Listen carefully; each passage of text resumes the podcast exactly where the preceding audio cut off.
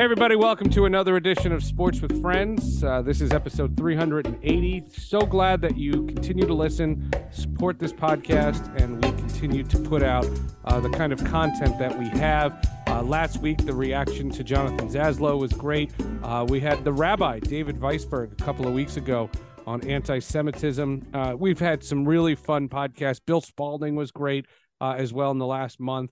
Uh, and we've got a treat today. This is this is a guy you are going to absolutely love. If you've been listening, if you've been listening to Sports with Friends over the years, you know the origin story of this podcast. But for those of you who are new, uh, including our guest today, um, my history with podcasting goes back to my M L B radio days, and when uh, I was in twenty fifteen. Uh, I was asked by the folks, the fine folks at Blog Talk Radio, who, which is now Spreaker, uh, I was asked to do a podcast. And I said the only kind of podcast I should do would be one with my old broadcast partner, the uh, the late, great Daryl Hamilton. And I approached Daryl about doing it. And I said, we'll do it once a week. What do you think? We'll, we'll, we'll recreate the magic. And he said, well, let me clear it. Because he had just taken a freelance job at M L B Network. Mm-hmm. So he said, just let me make sure that they're okay, because I just don't want to get in trouble for yapping with you. I said, okay. So we proceeded, and what I did was I created a show called From the Press Box, just to learn the ins and outs of how to publish and how to do, you know, how to do a podcast and what what the labor were, you know, the editing process would be and all, all those different things. And then in June of twenty fifteen, Daryl was tragically killed. I had abandoned the podcast idea. I just said it was done. Yeah. And what I had loved during that process, and our guest today can comment on this, that what I loved at the, then was social media and both the combination of friends and strangers who reached out to me because they had heard the old M L B show and just the nice things that were being written at the time. For the toxic mess that social media is now, it was amazing in twenty fifteen. And so the, the, the story goes, uh, someone, the people who had asked me uh, to start the podcast uh, said, came back to me and said, you should still do the podcast. And I said, well, at this point, I only want to talk to my friends. And my mother was playing the game Words with Friends. Yeah. And I created Sports with Friends. And that's that that's the origin. The origin was built out of a tragic, tragic event. During the course of knowing Daryl for two decades, uh, one of the people he introduced me to, right basically after I met him, was our guest today. Uh, Carl Dukes, at the time, was a radio broadcaster in Houston, and Daryl lived in Houston. He has since moved on to Atlanta and now has become a big fancy star because he hosts a national show on C B S Sports Radio. And as Carl well knows, it is also week fourteen in the National Football League. We will preview the big matchups. Not sure the Falcons will be part of it. Patrick Morrow, the head odds maker at Bovada Sports Book dot com, will be joining us shortly. And with that, let us welcome the great, the legendary Carl Dukes to the show. Carl, I, I, I haven't told the origin story of the podcast in a long, long time, but if you remember back then, you and I spoke a bunch then. How we didn't do an episode then is beyond me. I, I probably was too raw at the time. Yeah. And I think it's cool that, you know, in the holiday time and in, in the end of twenty twenty-two, that we can sit down and quote unquote break bread together. Yeah. And first of all, thank you for having me, Seth. Um, we do go way back, and I consider you one of my best friends in this business because I've always been able to confide in you, talk to you about things. We know a lot of the same people, and yeah. Um, through our coverage of, you know, covering M L B um, through the years and, and having those conversations. Um, so thank you for having me. It, it, it's weird, man. You tell that story, you can't see it, but it sits right here in my office. And it's a picture of D-Ham. We call him Bone. That's what everybody called him. That's his name, all right? So I have a picture of Bone. and it's an autograph picture. And I'm going to tell this story because it just gets us into this conversation about this time of year and our connection to Bohm.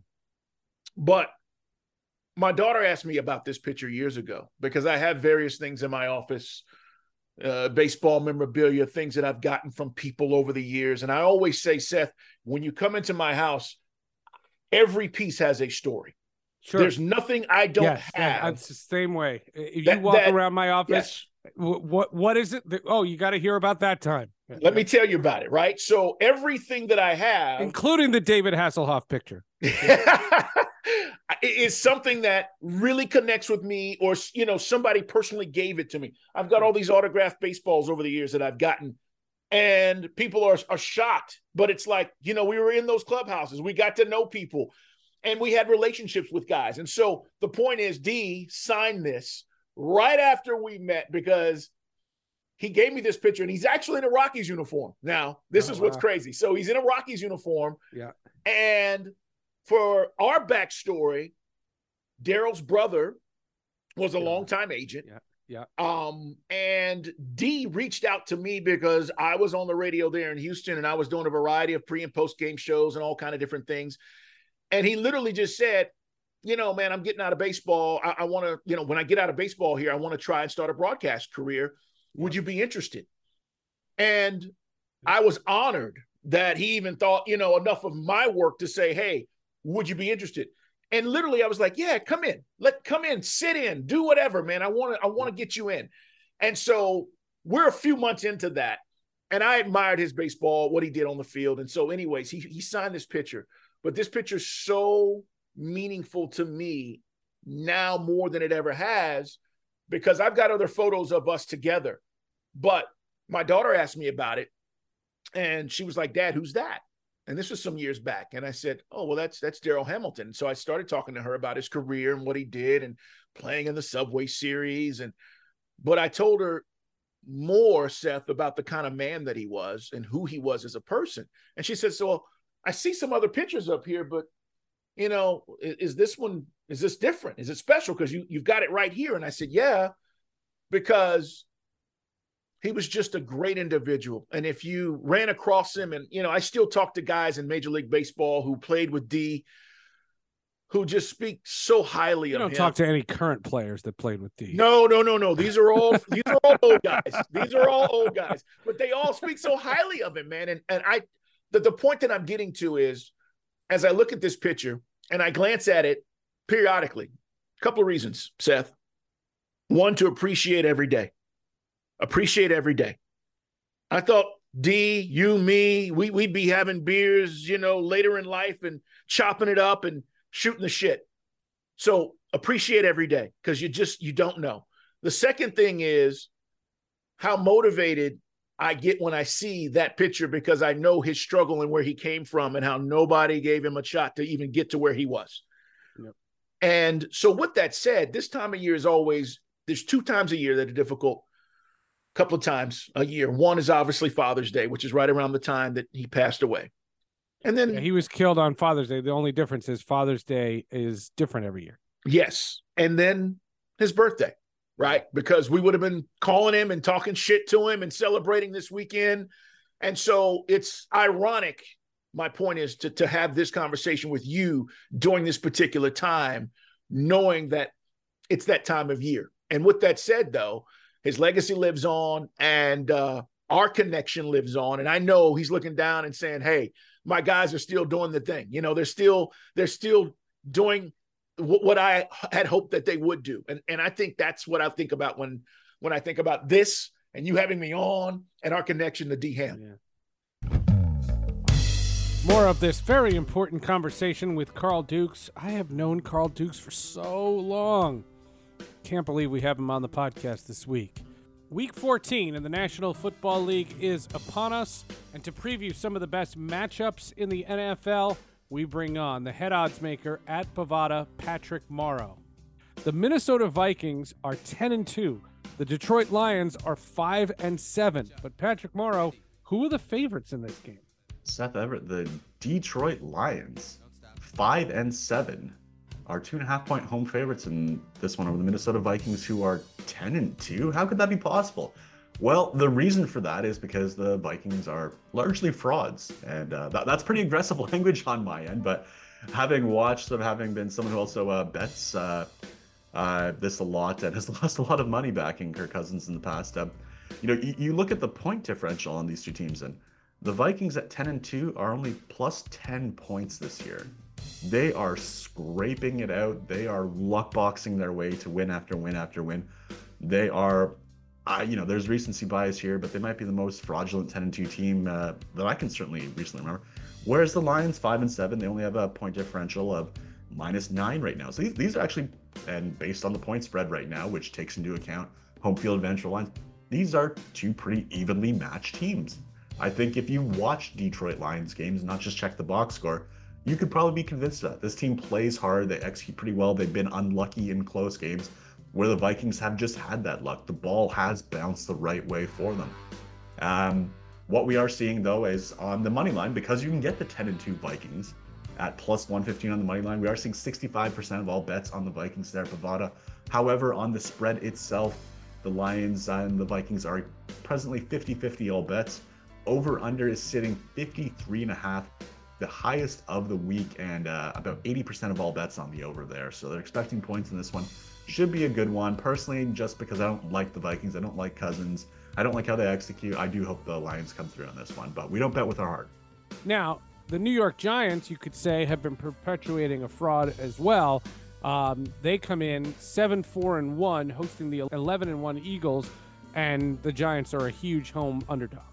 Uh, Giants uh, definitely been punching uh, above their weight this year at seven and four. Uh, what can you say about this Eagles team? They are so good. They're very likable. Great head coach. Great front office. Jalen Hurts, one of the M V P contenders this year, and they come into this one as seven-point road favorites at Bovada.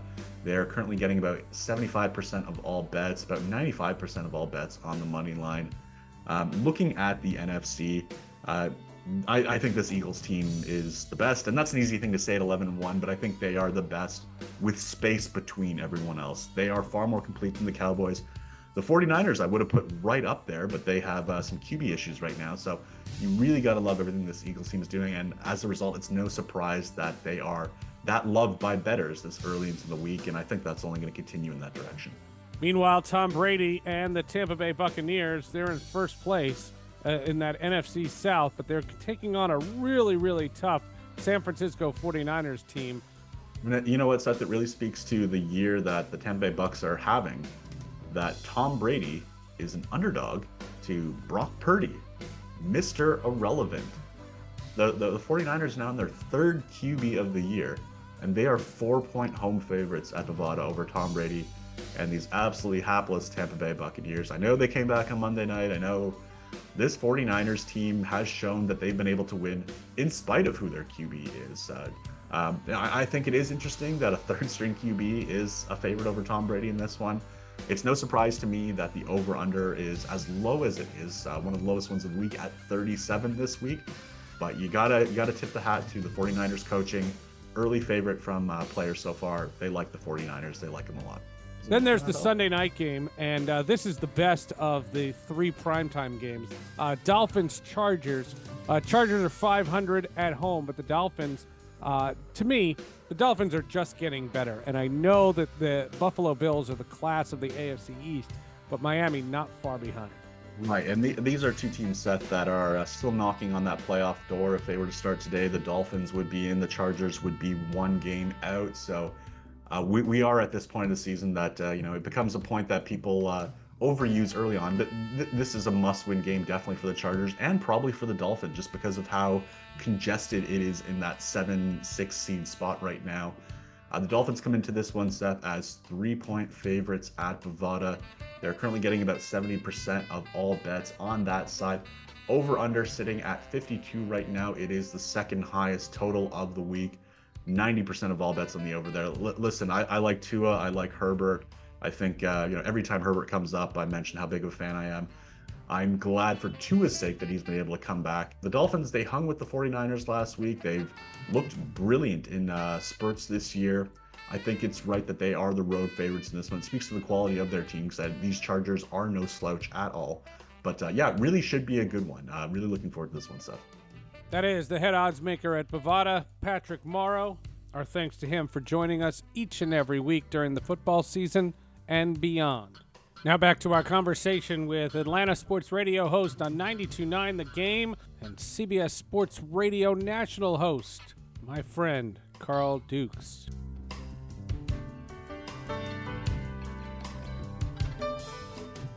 I remember uh, when we had episode one hundred. Um, so this this is years ago. I mean, many. We're at three eighty. Um, episode one hundred. There's a funny Eli Manning story. I had uh, I was I had done ninety-eight episodes, and Eli Manning and I were doing a charity event, and it was coming up on June.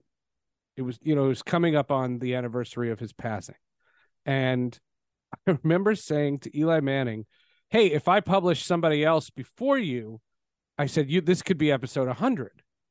I said, you you were like episode three, and so that, that would be cool.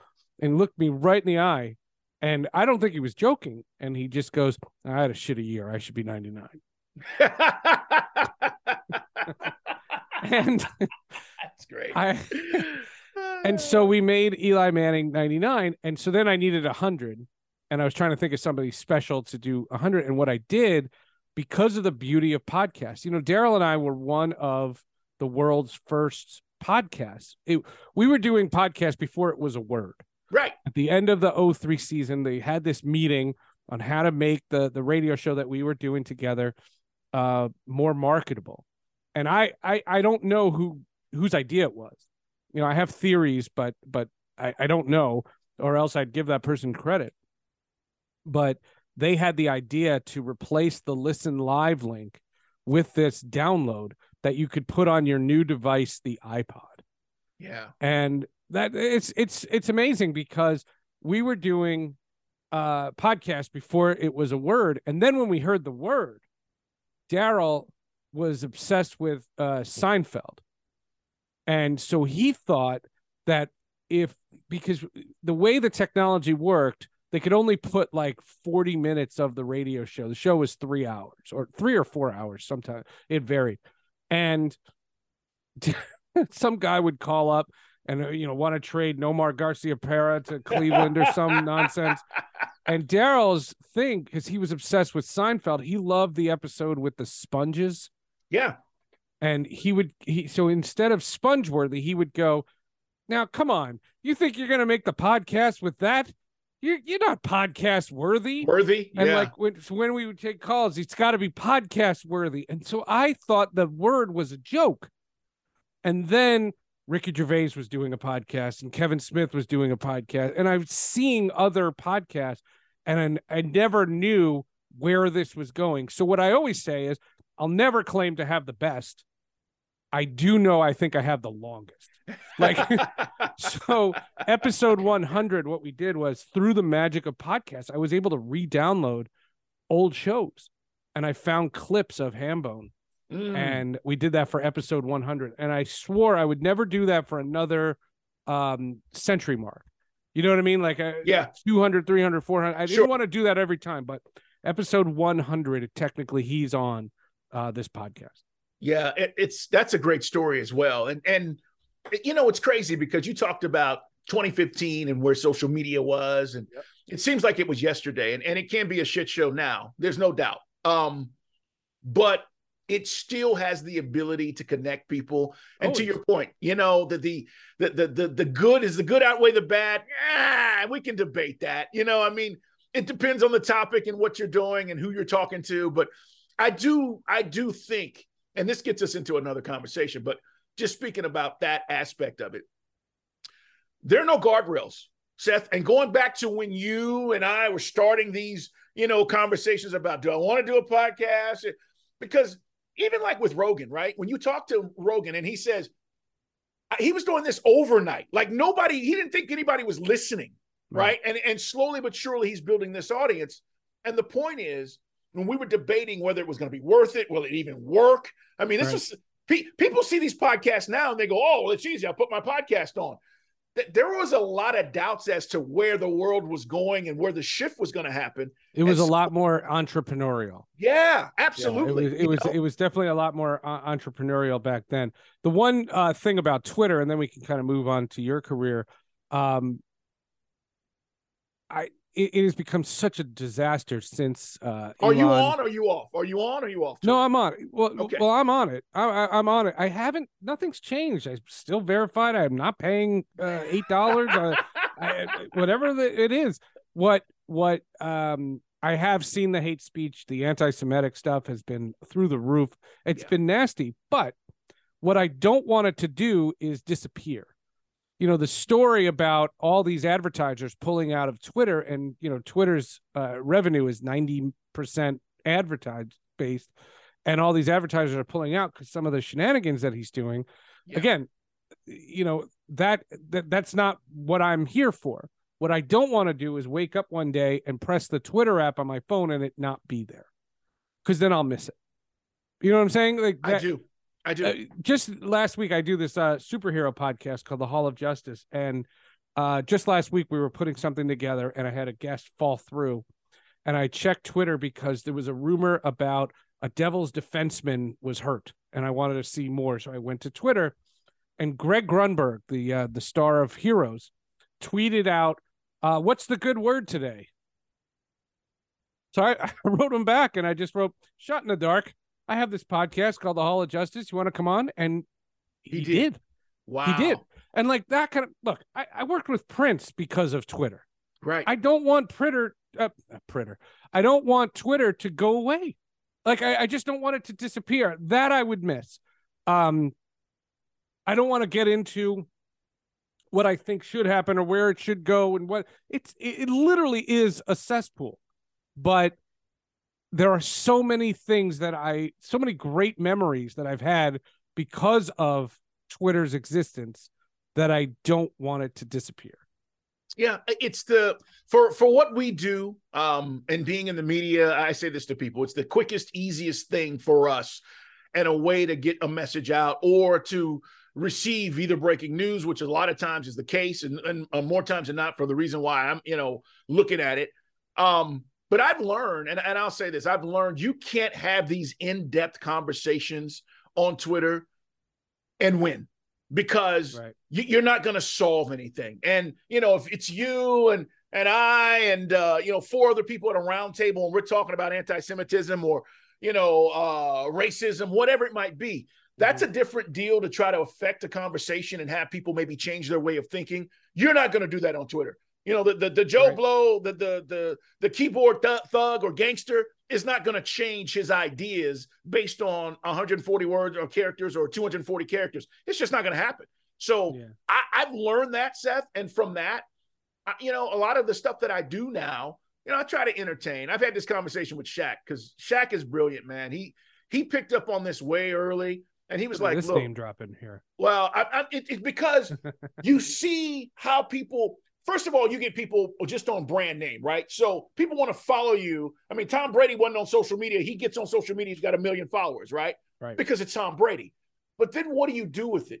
How creative are you with it? Are you engaged with it? And I think that's the part where you can be on here and you can just be doing negative things and saying negative things. And that brings its own, you know, attraction. But Shaq was just like, look, it's entertainment.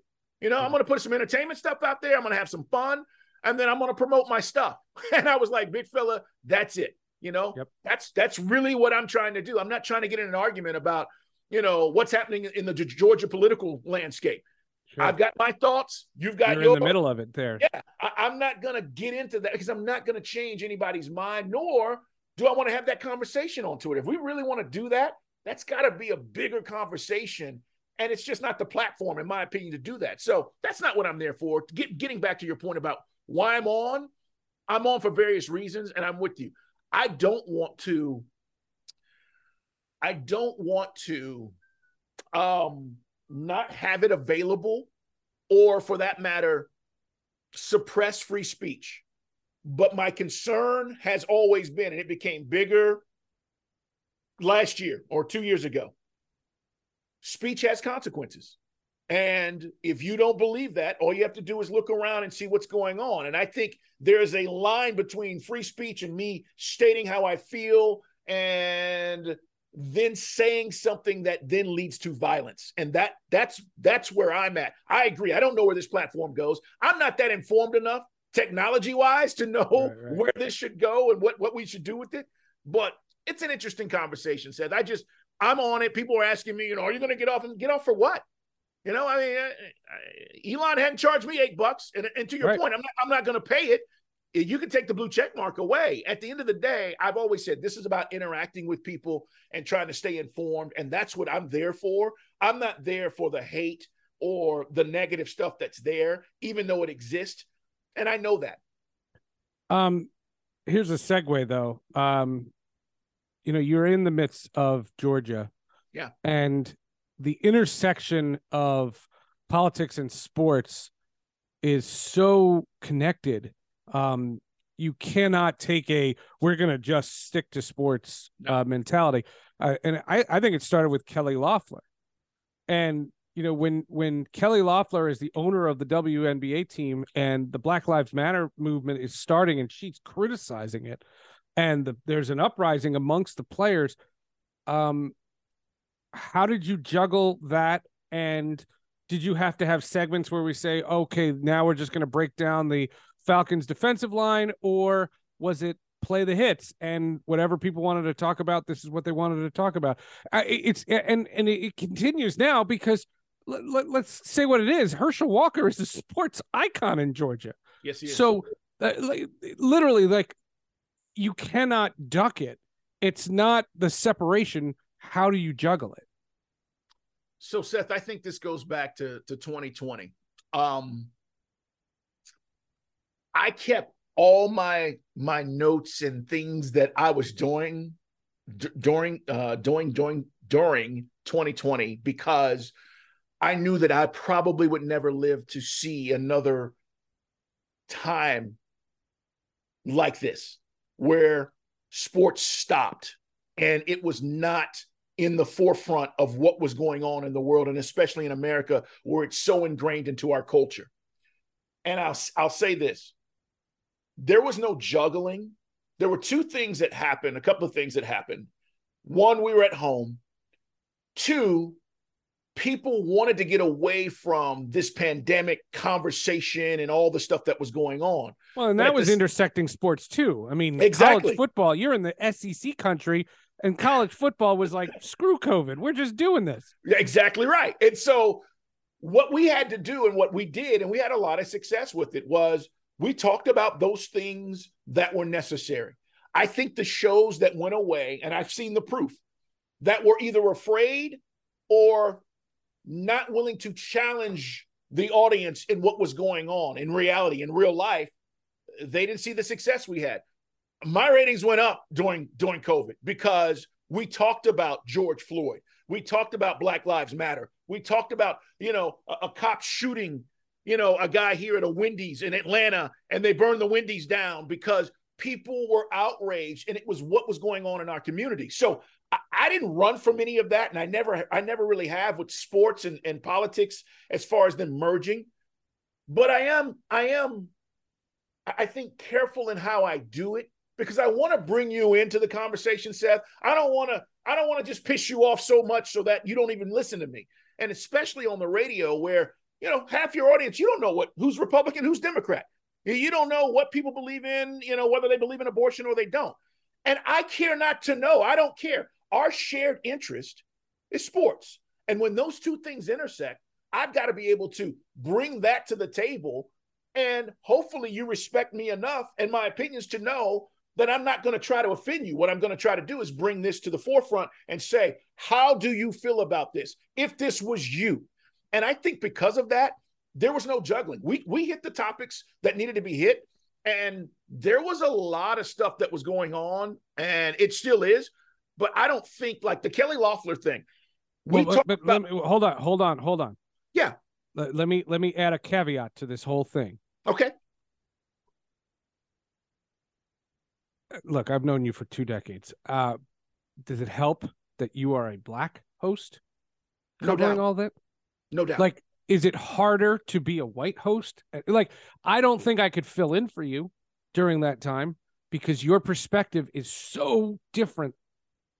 And, and, and you and I are cut from the same cloth. Yes. But when it comes to this, people went to you yeah. because of who you are. And, you know, you never run away from that, but, and that's never defined you. But the reality of it is, is it, it that's why twenty twenty was a pivotal year for you, and you took the ball and ran with it. I agree. Um, my co-host is white. And I remember when we were talking about, you know, how police stop black men and this whole process. And I remember saying on the air and telling the story on the air, which, you know, now a, a lot of people have talked about, but it was one of those things that black folks only really talked about. And that was the talk, right, that you have to have with your kids. And I remember on, being on the air and saying, you know, to Mike, his name's Mike Bell. I said, Mike, we, yeah. we, we have the talk. You know, my parents had the talk with me, how to act, how to respond, hands on the wheel, always, yes, sir. You don't have to worry about that. And I remember having that conversation, Seth, and and, and this is what I'm going to get to on the air. And we're having this real conversation where I'm sharing my experience as a black man in America and sure. growing up. And Mike texted me after the segment and said, bro, I didn't know that. Like, I'm from New York. I right, I, I, right. I never went through those things. My my community was predominantly white. I never had to deal with those things. I didn't know that parents, black parents, gave this talk because yep. they're fearful that their kids weren't going to be able to come home because yep. of a police stop. And it's if and, you're if you're pulled over for any reason, for any reason, not because you right? did anything, right? Absolutely right.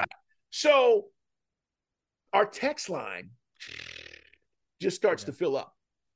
And part of that is because that's a real conversation that people can relate to. And then people who didn't know were like, okay, you know what? That is new to me. And, and I had no idea that that even existed. But now, you know, a few years later, lots of black folks have talked about this, but it was something that I could uniquely share on the air, Seth.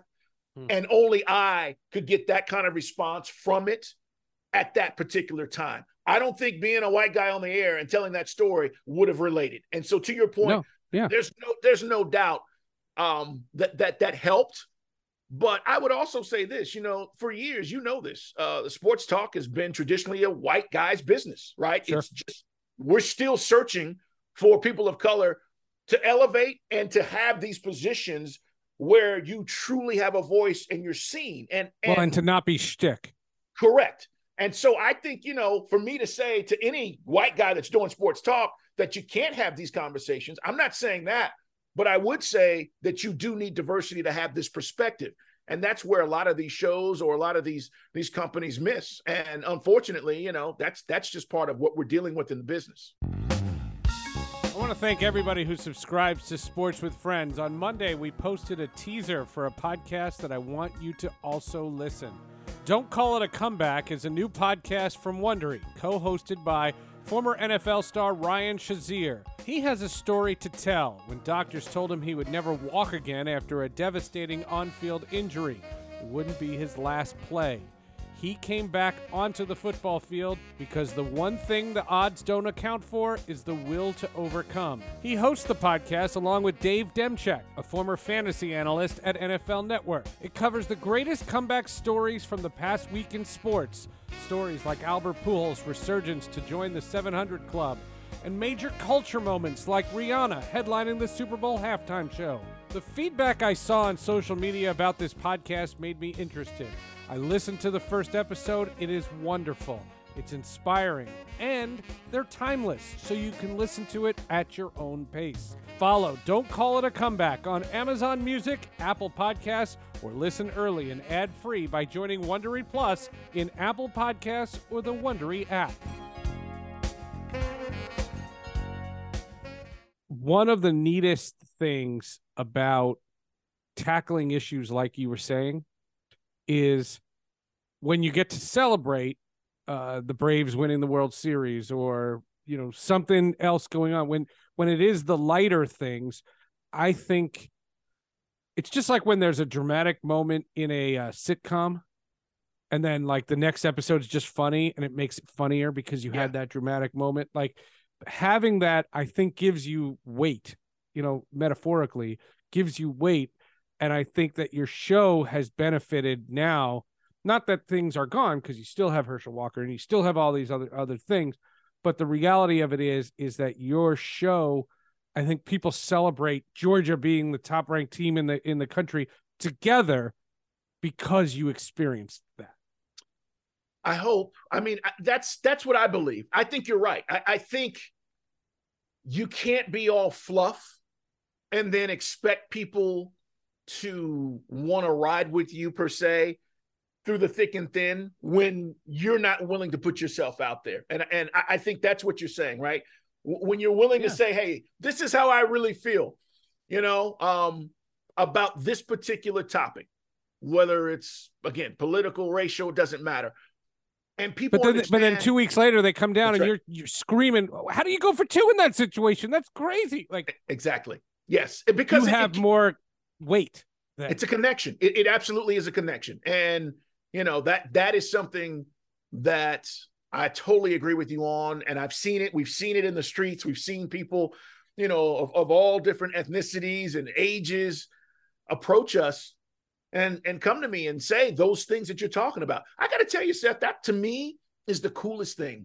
Yeah. Like, like to have somebody, you know, to, and if this is hard to think about because we all have kind of live our lives and we're doing what we do, but to have somebody drive thirty or forty-five minutes to come want to meet you because yeah. they have that connection yeah. is the coolest thing. What a feeling, right? It, it's oh, a great feeling. I'm so happy for you. And I, I can't tell anybody what that's like.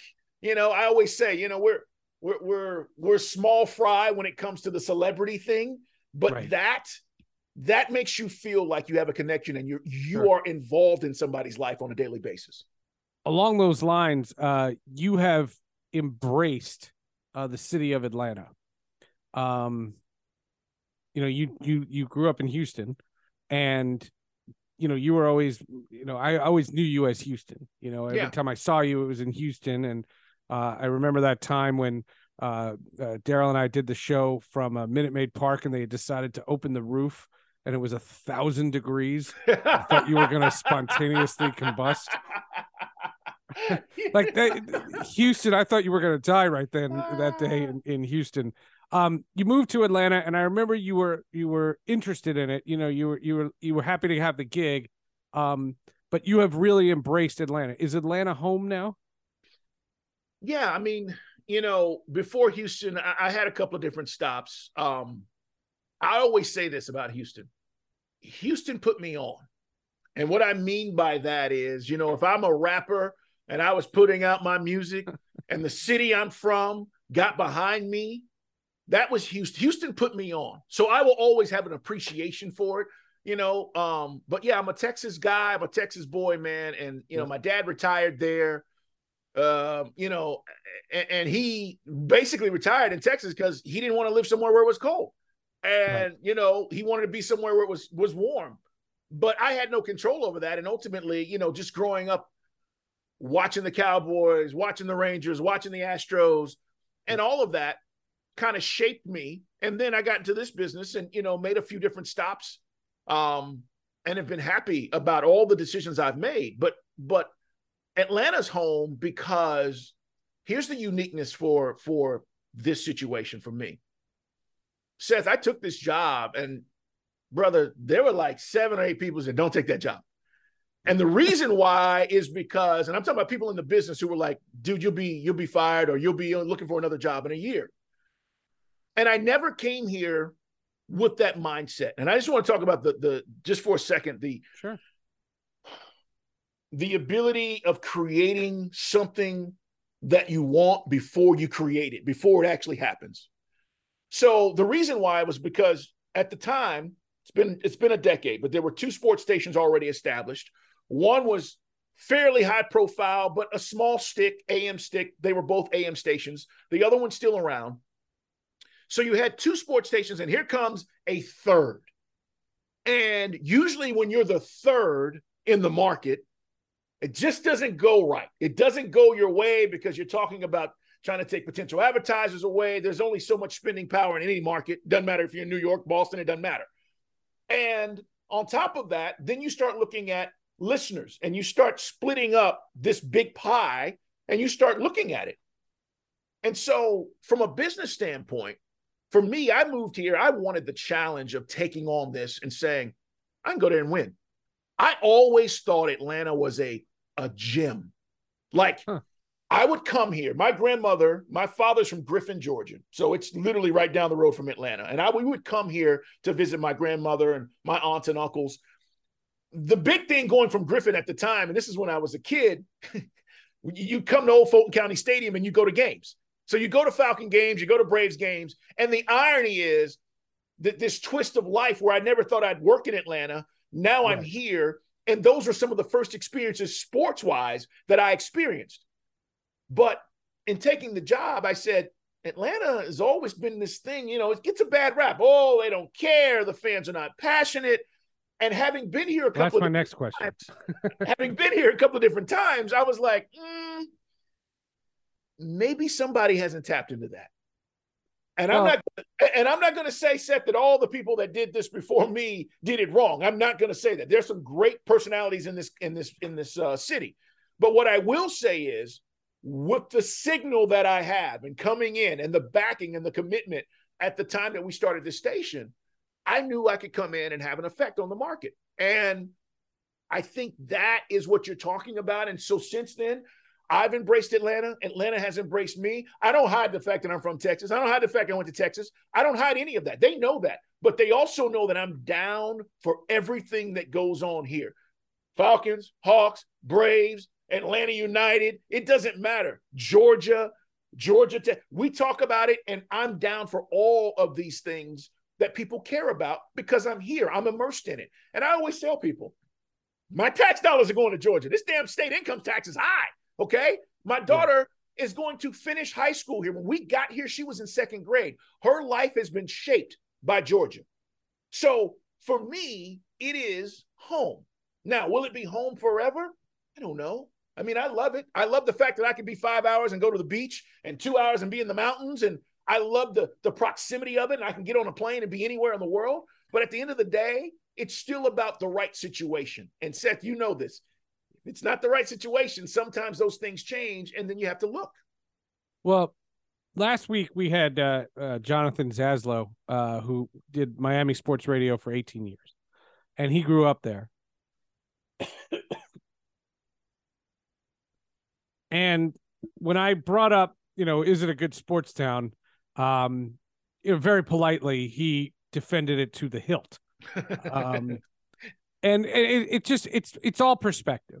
You yes. know, if I say to you, uh, you know, back in the, in the nineties, you didn't sell out playoff games. Uh, I could say, uh, you lost a hockey team. You know, there, there's, there's things I can say.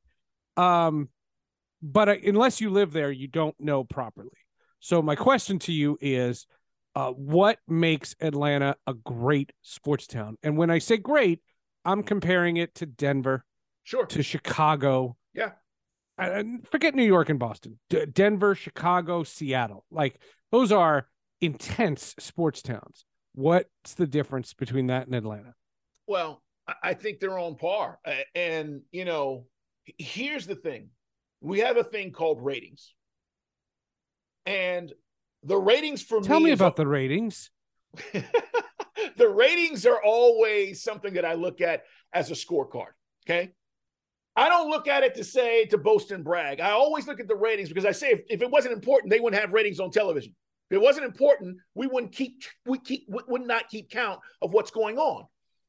And these ratings over the years have told me, and I knew this coming in, you know, Seth, my numbers sometimes they're bigger than New York's. They're bigger than Philly's. You know, they're bigger than some of these traditional sports towns, these long time, you know, generational sports towns huh. than those cities in the same time slot. So what it's telling me is people are passionate. People do listen. People are caring. They want to talk about what matters in this community. And so when you ask me about Atlanta as a sports town, I always tell people, yeah, they got a bad rap because Sports Illustrated, you know, years ago, worst sports towns in America. And, you know, they're top of the list and everybody immediately jumps on. But it's just like with anything, Seth, unless you've been there, You know, you don't know. It's like when people were telling us, you know, hey, man, don't go to South Central. They got a Bloods and Crips situation. And you were like, yeah, whatever. You ain't never been to South Central. You don't but know. But if you go to the seven eleven there, you'll be fine. Yeah. You know, so it's one of those things. Once I got here and immersed myself in it, I realized fans care. They are passionate. They love their teams. And more importantly, they back their teams. Now, with any city, and this is with any city, if your team sucks, people aren't going to come out. I don't care what the sport is, okay? If your team's in rebuild mode or uh, they don't have the, the star power, nobody's coming out. It's that's human nature. People want winners, okay? This is not a situation where that's exclusive to Atlanta. So as they've gone through these ebbs and flows of winning, losing, not having good teams, that plays into the conversation. But for what I do, it still doesn't matter because people are interested in where the teams are going. As bad as this shit is with the Falcons, people are still interested in what the next quarterback's going to be, who's going to come and basically turn this thing around. So I don't ever look at that and say, oh, well, you know, we got bad teams and, you know, uh, nobody's listening, because I know it's not true. I look at the numbers all the time. I see what's going on. Even when you think things are bad, people are paying attention and they're, they're they're invested. And I think that's the answer to your question. Are we as invested as any of those other cities that you talked about? Absolutely. Let the teams let the teams win. Let them be a contender. It's even more so because you've got such a culture here with music and all the entertainment business that's going on here now. It's on another level. You know, I tell people, like, you go to L A and you go to a game and you see stars. You see stars like that all the time in Atlanta. Well, it's not explain, that, explain that to our listeners. So there's there's tax breaks that yes, exist. And so what production companies do that film shows uh, is you make it in Georgia and you can save a lot of money. All right. I'll tell you a quick story. Um, And, yes, so that's why when you see at the end of a show, if you ever watch at the end of because a show. Because made. In yeah, Georgia. And there's a little peach, right? That, yeah. And if you start to pay attention, you're like, wow, there's a lot of shows being made here. Um, and there are huge studios, and Tyler Perry has his studio here, but even goes beyond that, the, all the movies and whatnot. But a few years back, this is right around the time that they're filming all the Marvel movies. And I know, obviously, what you do and what you love, and we, I do too. They're filming all the Whatever Marvel movies. Whatever do you mean? And so I go to a, I go to a Hawks game. Hawks weren't. I think this was the sixty year or sixty win year. Um, may have been fourteen, fifteen, somewhere around there. So they're making the Marvel movies here, and I'm at the arena, and one of the ushers says, "Hey, Dukes, uh, a couple of couple of people upstairs in the suite from Marvel," and I go, "Who?" He goes, "Oh, I don't know, man. I just, I saw him come in and they had a big, big thing, you know, these security with them." He says, "They're up in suite, you know, three eighteen. I'm like, "Really?" I said, "Well, I'm going up there now." He goes, "Just peek in, man. See what, see what's going on." Mm-hmm. So I go up and Seth, I open the door. I'm going to hate you right now. I just this feel suite. It. The entire Marvel cast is in this suite. So- Downey Junior I mean, you name it. You you name every character, all right, is in this suite. And I literally did something. Hemsworth. Everybody. Bozeman. Bozeman's in there. You know who was in? Uh, you have the shirt on, right? You guys, I'm looking at your shirt. What shirt is that? Yeah, yeah. Falcon. Falcon. Uh, Anthony Mackie. Mackie's in there. I'm looking, and I'm starstruck, which never happens, okay? Yeah. So I've got the door. I'm opening the door. There is a, a lady that's attending to the drinks and, you know, she's serving them. And she says, "Hey, sweetie, you coming in?" And I told this story on the radio at the time. I'm looking eye to eye with, like, Downey Junior I'm like, "That's Iron Man. Oh, my God." I'm freaking out, right? And he, like, he looks at me. He's like, "What's up?" Like, no big deal. He doesn't know who the hell I am, right? I'm just some guy that's opening the door. He might think I work for the arena. Yeah. And I'm sitting there, and I literally go around the room. And I'm t- literally looking at these people, and they're having conversations, and some people are watching the game, but it's mostly like a social thing. And I don't go in. I don't go in. I could have easily walked in and said, "Hey, Carl Dukes, good to meet you. Love your work. Can I get a quick pic?" Can-? I could have got a whole picture with the cast of, of Marvel. Of course, they would have done it. it. And course. I blew it. So to your point, you go to these games. and because it's Atlanta, and because the entertainment industry here is so prevalent, you run into a who's who. It is not uncommon. The new Creed movie's coming out. The other night I was at a game. They're at the, they're, they're at the game. You know, the, the cast is at the game. They're just hanging out. That is not uncommon in Atlanta, outside of the music industry, where you have this culture that's been built over, you know, three decades of Atlanta's influence, obviously from the great Outkast all the way up to, you know, currently with Migos and, you know, rest in peace, Takeoff. But I just, I think that is part of this mix that is very unique. You don't get that in Milwaukee. You do right. not get that in Seattle.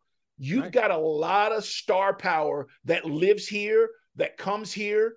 I mean, hell, The Rock bought a house and sold it. He was here so much filming. It's just one of those things. And you see these people out all the time. That's it, it's it's something about Atlanta that I don't think gets talked about uh, a, a lot. Um, you know, you talked about social media and you talked about, uh, you know, taking this gig and, and, and all that. How did the national thing happen? And what's the difference between a national audience and a local audience? It's a great question.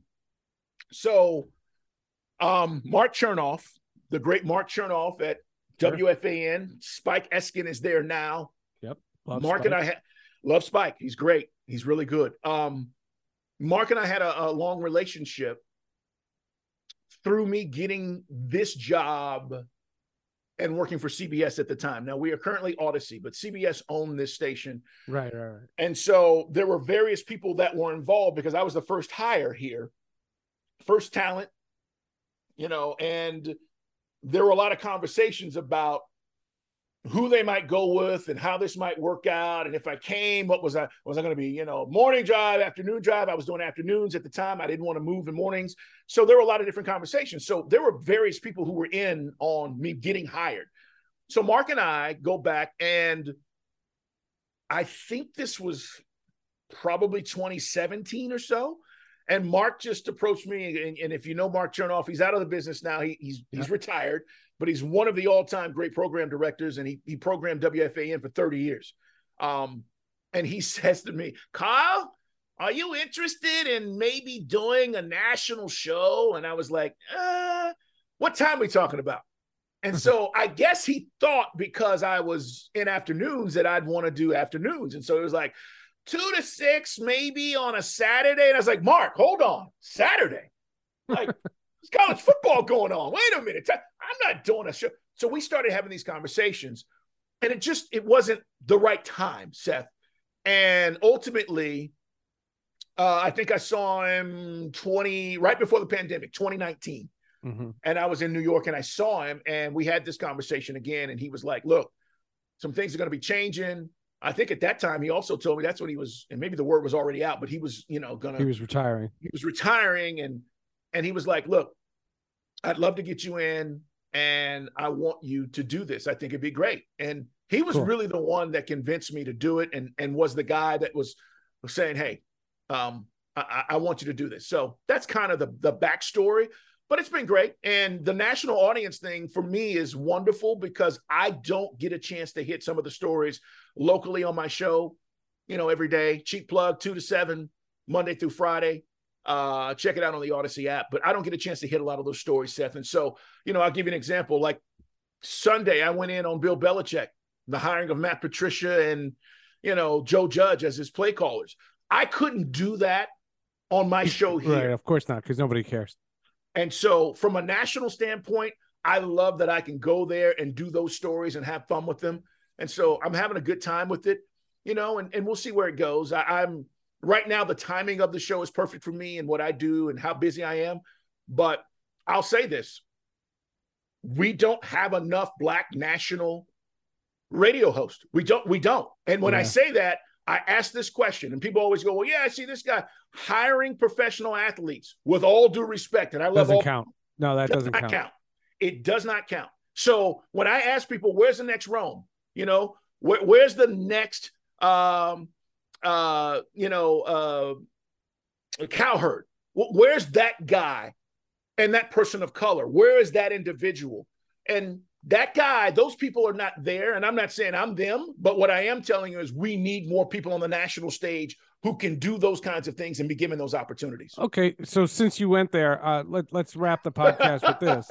Okay. Um, okay. This is what, what conversations with me and you turn into. Um, they're never short. I know that. Um, digital has made the world a la carte. Yes. So for about five years now, uh, I don't have cable. And when I sit down on my couch, I have a plan of what I'm going to see. Even live sports. If I know a, a game is coming on, I'll I'll find the, the game with whatever app I, I, I need to find the game. Um, but what I don't do is I don't flip channels anymore. Mm. I don't sit there and flip, you know, you know, just see what's on.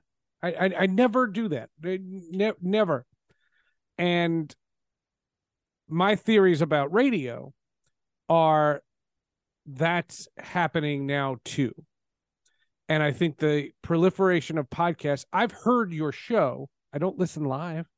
Right. I, I'm, I'm not insulting you by saying that. No. I've downloaded, I subscribe to your podcast. And if you have a guest that I'm interested in or a segment that I'm interested in, I listen to it.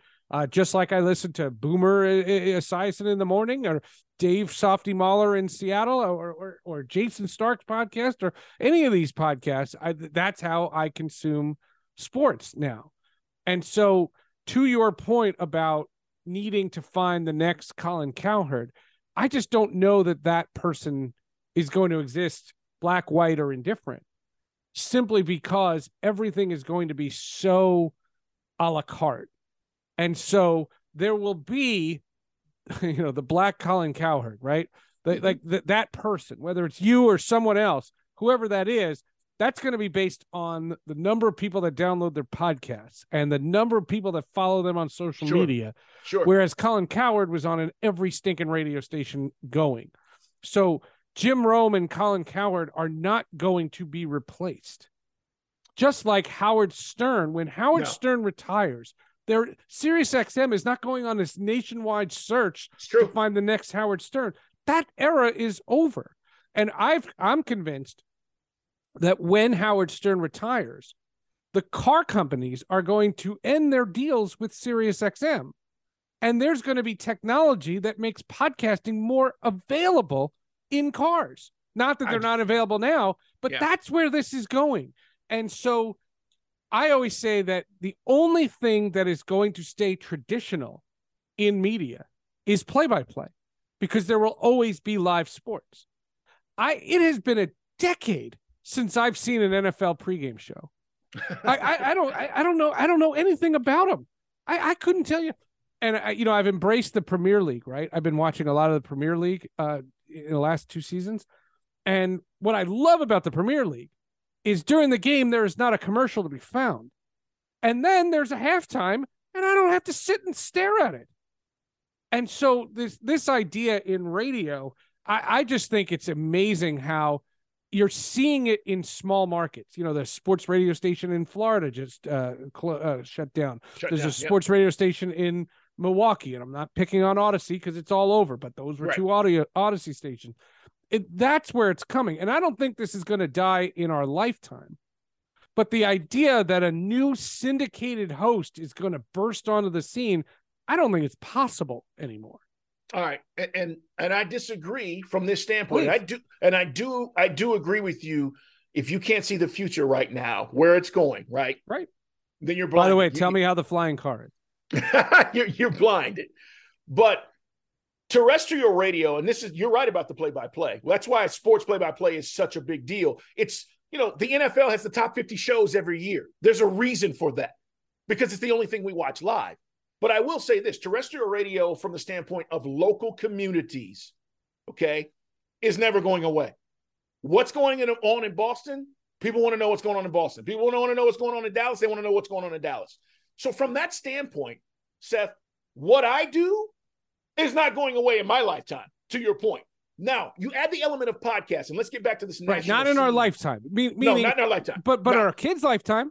Probably. Probably. Okay. Right. Just like, just like uh, F M radio and, and movie theaters and baseball and Blockbuster. You're right.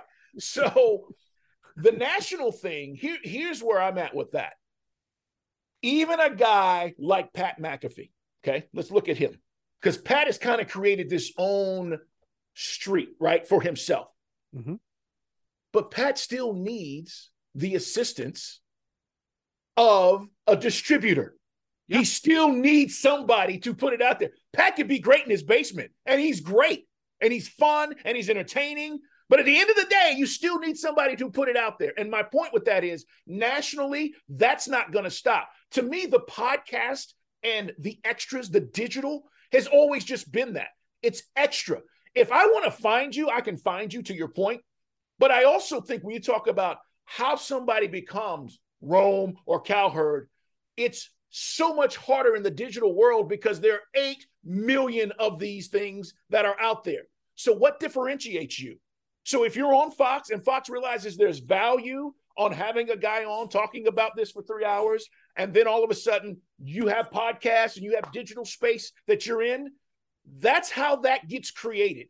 The, the Joe Rogans of the world, you hear this all the time. It's the second time I brought his name up. I have this conversation all the time. Sure, I think that's the second time in the three hundred eighty episodes of this podcast Joe Rogan's name's come up. Well, the reason is everybody wants to think that they can become that.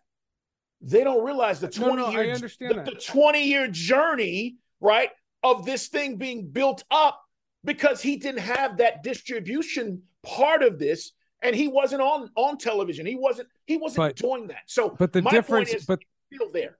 No, I get what you're saying, but the difference here is is that Pat McAfee. Yeah, I I couldn't pick Pat McAfee out of a lineup. I I I. I, I, I I am using him as an example because no, no, no. But, but take that one he... step further. I, I, I, I, I tweet this all the time. I have never seen or heard a television show by either Skip Bayless or okay. Stephen A. Smith ever in my life. The closest I ever came was Stephen A. Smith's show was on in a dentist's office, and I had the thing in my mouth, and I said, "Do me a favor, shut that crap." You're silly. Here's what I would tell you, and but that's what I'm saying, a la carte. Like that's what I mean. I, it, it's not well, on in my house. Well, but here's the deal: it is in a lot of people's homes, and and and this is where, if you move to that, if you're saying, "Hey, I come home, I'm going to watch Netflix tonight, I'm going to watch Paramount Plus, uh, you know, I'm going to get my Yellowstone or whatever it might be." I do think... Dude, Star Wars, what are you talking about? Well, whatever. I, it's an example. But the, the the way that we're moving towards that, we're not there yet. And for like the Stephen A. stuff and, and you know Skip Bayless, listen, that's not everybody's cup of tea, but those shows are on, Seth, because they move the needle. Of course. They do. But that, and that's the only thing. But, that, but the thing is, now you're starting to see... It's just like college basketball. College basketball, the, the N C double A tournament has never been bigger, right? The N C double A tournament has become a massive, the online gambling aspect of the N C double A tournament has tripled its value, right? But yes. You know what's gone? Big Monday. Of course. Big Monday is nothing anymore. And and so what, I'm not saying sports is going anywhere. And Stephen A. Smith has his followers. But I think that the day, of the, as streaming becomes a bigger thing, the programming is. of a linear television is not going to exist. So as sports move to the Amazons and the Apples, yeah, right, there's not going to have a need to program an F S one in the future.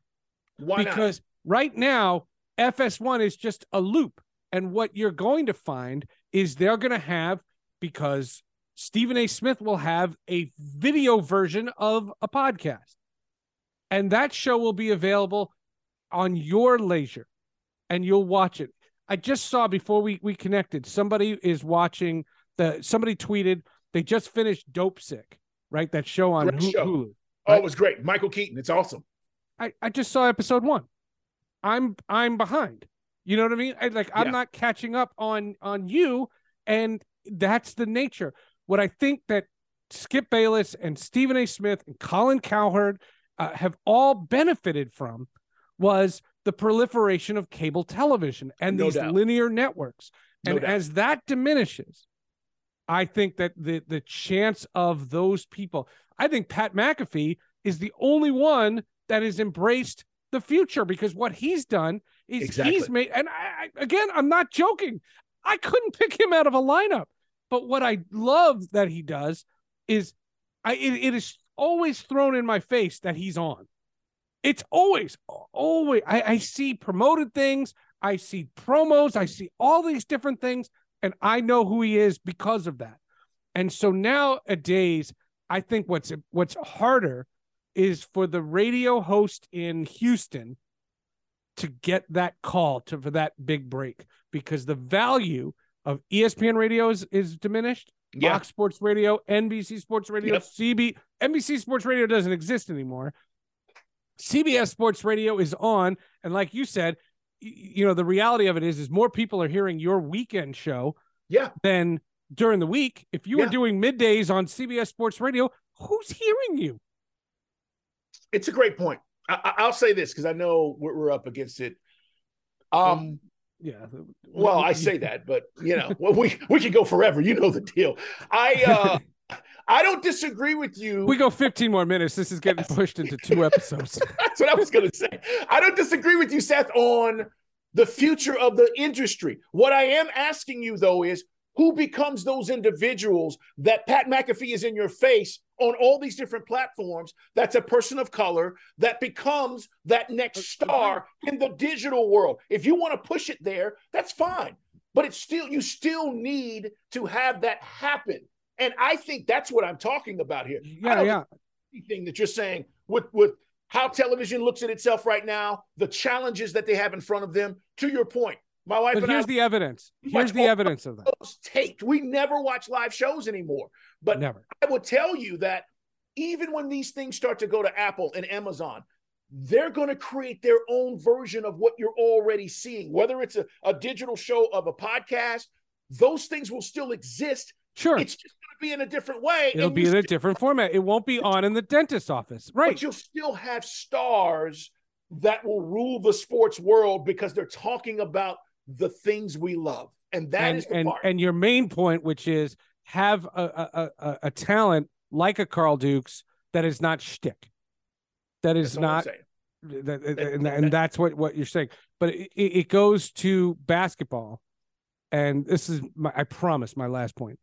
The the the idea in basketball with now with the way basketball has embraced Snapchat and and uh, Instagram. And the way their highlights go, and the way their their games, you can buy you pay two ninety-nine for a basketball game. Their linear television ratings are declined, but their brand has never been higher. Right. To that end, uh, what I have found is there is no reason for a local team anymore. Meaning, a thirteen-year-old kid in Atlanta, Georgia, if they're a Giannis Antetokounmpo fan, they have access to him as much as they have access to a Hawks game. Agreed. And, you know, Trae Young is a, is a magnetic figure, but you can live in Portland and love and, Trae Young. Yeah. Like th- this idea of root, root, root for the home team is changing too. And so that that's where I just but, think that, that you're there, there is, there is a certain generation. There's a, there's a gap, and I think it's important for parents to teach their kids about the loyalty of your teams. You know, like, how did you become a, a, a Hawks fan? Well, it was my dad or my mom or or my grandfather or what, yeah. whatever it was. And like, you know, I, I beat that to my kids to I beat that drum. You know, my my my daughter's become a New Jersey Devils fan, and I tell her every time, this is the only professional team we have. Like that's that's not a New York team. Yeah, yeah, it's true. I uh I think I those said for hours. I know, man. I know. I, listen, I think it's always been that way, though, right? You're saying the access of watching their games, where as when we were growing up, if you didn't see it on cable or they, it wasn't the game of the night, you weren't going to get a chance to see it. And you're saying now you have the ability to do that on your phone or your tablet or whatever. But I always think it's been that way. You liked you liked the Lakers because you liked Magic. Or you like Shaq right. or Kobe. Right. You, you didn't you didn't have to grow up to be a Laker fan. But then right? but then you were like, when do the Lakers come to the Meadowlands? It's true. Now it's I like I like the Lakers because I like LeBron, or I like uh, Kyrie, you know, Kyrie Irving, or whoever. Yeah, yeah, yeah. Whoever, whoever, right? You you like this superstar, that superstar, uh, Jay Morant. He's a he's a, he's a magnetic player. Does anybody? Memphis. Memphis. Memphis. Right. Right. But I can watch Memphis games if I want. I totally get it. I, I but I've always felt like, you know, that's why still they try to put these games on. Like the N F L just – they just moved the Broncos game, right, because the Broncos suck. Um, yeah. it, they realize – and I'm talking about, you know, the N F L, all the sports leagues. Well, the N F L seems to buck this trend. Like the yes. N F L is massive no matter what. forty-four no. million people watching Thanksgiving. I mean, that's in, insane. Well, it, nothing, basketball can't compete with that. Nobody no, can compete with that. No, no, no, no, no. It's king. And, and, and, you know, that's part of the reason why I don't care what happens in the league, personal, personally or criminally or however it might, you know, Deshaun Watson's thing was a mess. It, it still doesn't matter. The games are what matters. And the N F L gets that. But I was simply going to say, you know, when, when it comes to accessing your favorite team and your favorite player, it's never been easier. But here's the thing. You can be in Portland, right? But who's talking about your favorite player in Portland? And that gets back to what you were talking about. Where That's can fair. I go find that person yeah. that is going to tell me about yep. what's going on with my people? And yep. that is that gets back to what I'm saying. No, you are a master at your craft, man. Um, I love the fact that I've known you for as long as I have. And I, every time I see something that, that marks your success, you win something, you do something, I'm always like, oh my God, that, that guy, that's so great. Uh, how can people find you online? Since we've been talking about Twitter for two hours. Yeah, man. No, I mean, I'm at Put 'em Up, C Dukes, Put 'em Up, uh, Put 'em Up on every other platform. Insta, you know, I, I'm not a big Facebook guy, even though I'm there. Um, just because, you know, uh, I kind of had to be when I was doing a lot of, yeah, I had a lot of, well, I had, was doing a lot of T V stuff and they were like, create a, we'll create a, uh, a T V, uh, you know, profile for you. So I, I've got one up there, but, uh, but you can D M me, man, and contact me. And, and obviously, uh, I'd love to hear from, from anybody that, uh, has enjoyed my work or you're interested in just, you know, having a conversation, because that's what it's about, man. But Seth, I appreciate appreciate you. I appreciate everything that you have been able to achieve and accomplish. I know you've got some things in the works. I'm so excited for the possibilities of what may happen there for you. Um, but more importantly, man, your friendship, you know, and we're connected through a guy that we both loved. We both loved. And as I said, as we started this, I know he's looking down and saying, my boys, my dudes are still doing their thing. And to me, that makes me feel good. Uh, I will say, uh, since uh, Carl is on social media, uh, if there's anything in this podcast that you had an issue with, uh, do me a favor, reach out to Carl directly and leave me the hell out of it. I don't think I said anything controversial. Not this time. Maybe next so. time. I next time. So. Oh, there will be a next time. Uh, continued success. Uh, with your family, your your your gig, the, the Atlanta show, the C B S show, everything. Uh, I'm so proud of you, man. We'll talk to you soon. Thanks, Seth. Appreciate you. Take care. That's Carl Dukes. This has been another edition of Sports with Friends. That's why you create a podcast. Call it Sports with Friends. You have guys like this. These are your friends. That's what you do. We'll have another episode next week. We'll see you then. If you want me to stay, I'll be around today to be available for you to see. I'm about to go, and then you'll know, for me to stay, I got to be me. You'll never be in doubt, that's what it's all about. You can't take me for granted and smile. Count my days, I'm gone, forget it, reaching me by phone, because I promise I'll be gone for a while.